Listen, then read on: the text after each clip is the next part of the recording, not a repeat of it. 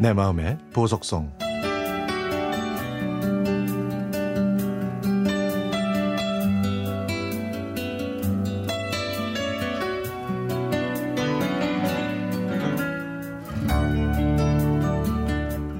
대학에 갓 입학한 신입생들처럼 저도 대학 생활에 대한 설렘과 기대로 가득 차 있었습니다. 그 기대처럼 대학에 가자마자 이상형인 그녀를 만났죠. 같은 과 동기로 뽀얀 얼굴에 초승달 같은 웃음이 매력적인 사람이었습니다. 그녀에게 저는 친구 이상은 아니었지만 그래도 그래도 그녀와 함께한 제 대학 생활은 행복했습니다. 저는 그녀가 가입한 동아리에 따라 들어가 어떻게든 친해지려고 노력해서 드디어 친구가 됐습니다. 시간이 흐르면서 고백할 타이밍을 찾았지만 많은 남자들이 그녀한테 대쉬했고 그때는 남자들이 쉽게 고백하는 것이 좋지 않나 보였기 때문에 주저주저 하고 있었습니다.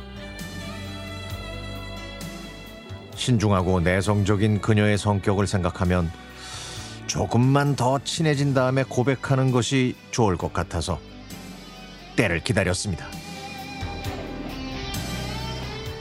그렇게 시간은 흘러서 여름방학이 됐습니다.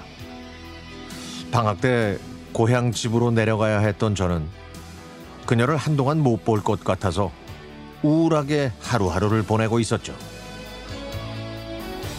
하지만 이대로 있으면 도저히 안 될 것 같아서 그녀에게 제 마음을 표현하기로 드디어 결심했습니다.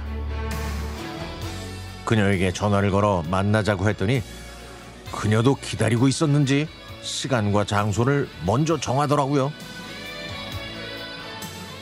며칠 후 오랜만에 만난 그녀가 너무 반가웠습니다.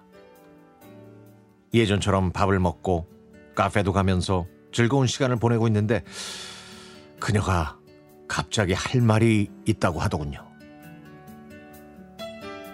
저는 갑자기 불안해져서 듣고 싶지 않다고 했지만 그녀는 꼭 해야 되는 얘기라면서 입을 열었습니다. 같은 과 선배랑 사귀고 있다고.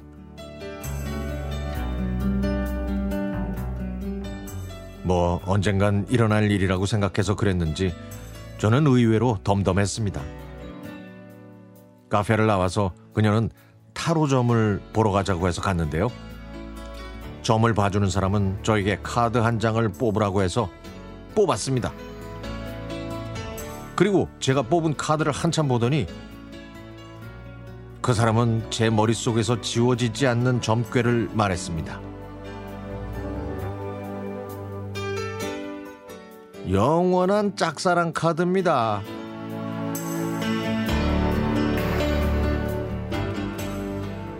그날 밤에 비가 왔습니다. 그 빗소리를 들으면서 뒤척였더니 어느 순간 덤덤했던 제 마음이 와르르 무너지고 말았죠. 제 마음에는 불이 난 것처럼 뜨거운 무언가가 꿈틀거렸습니다.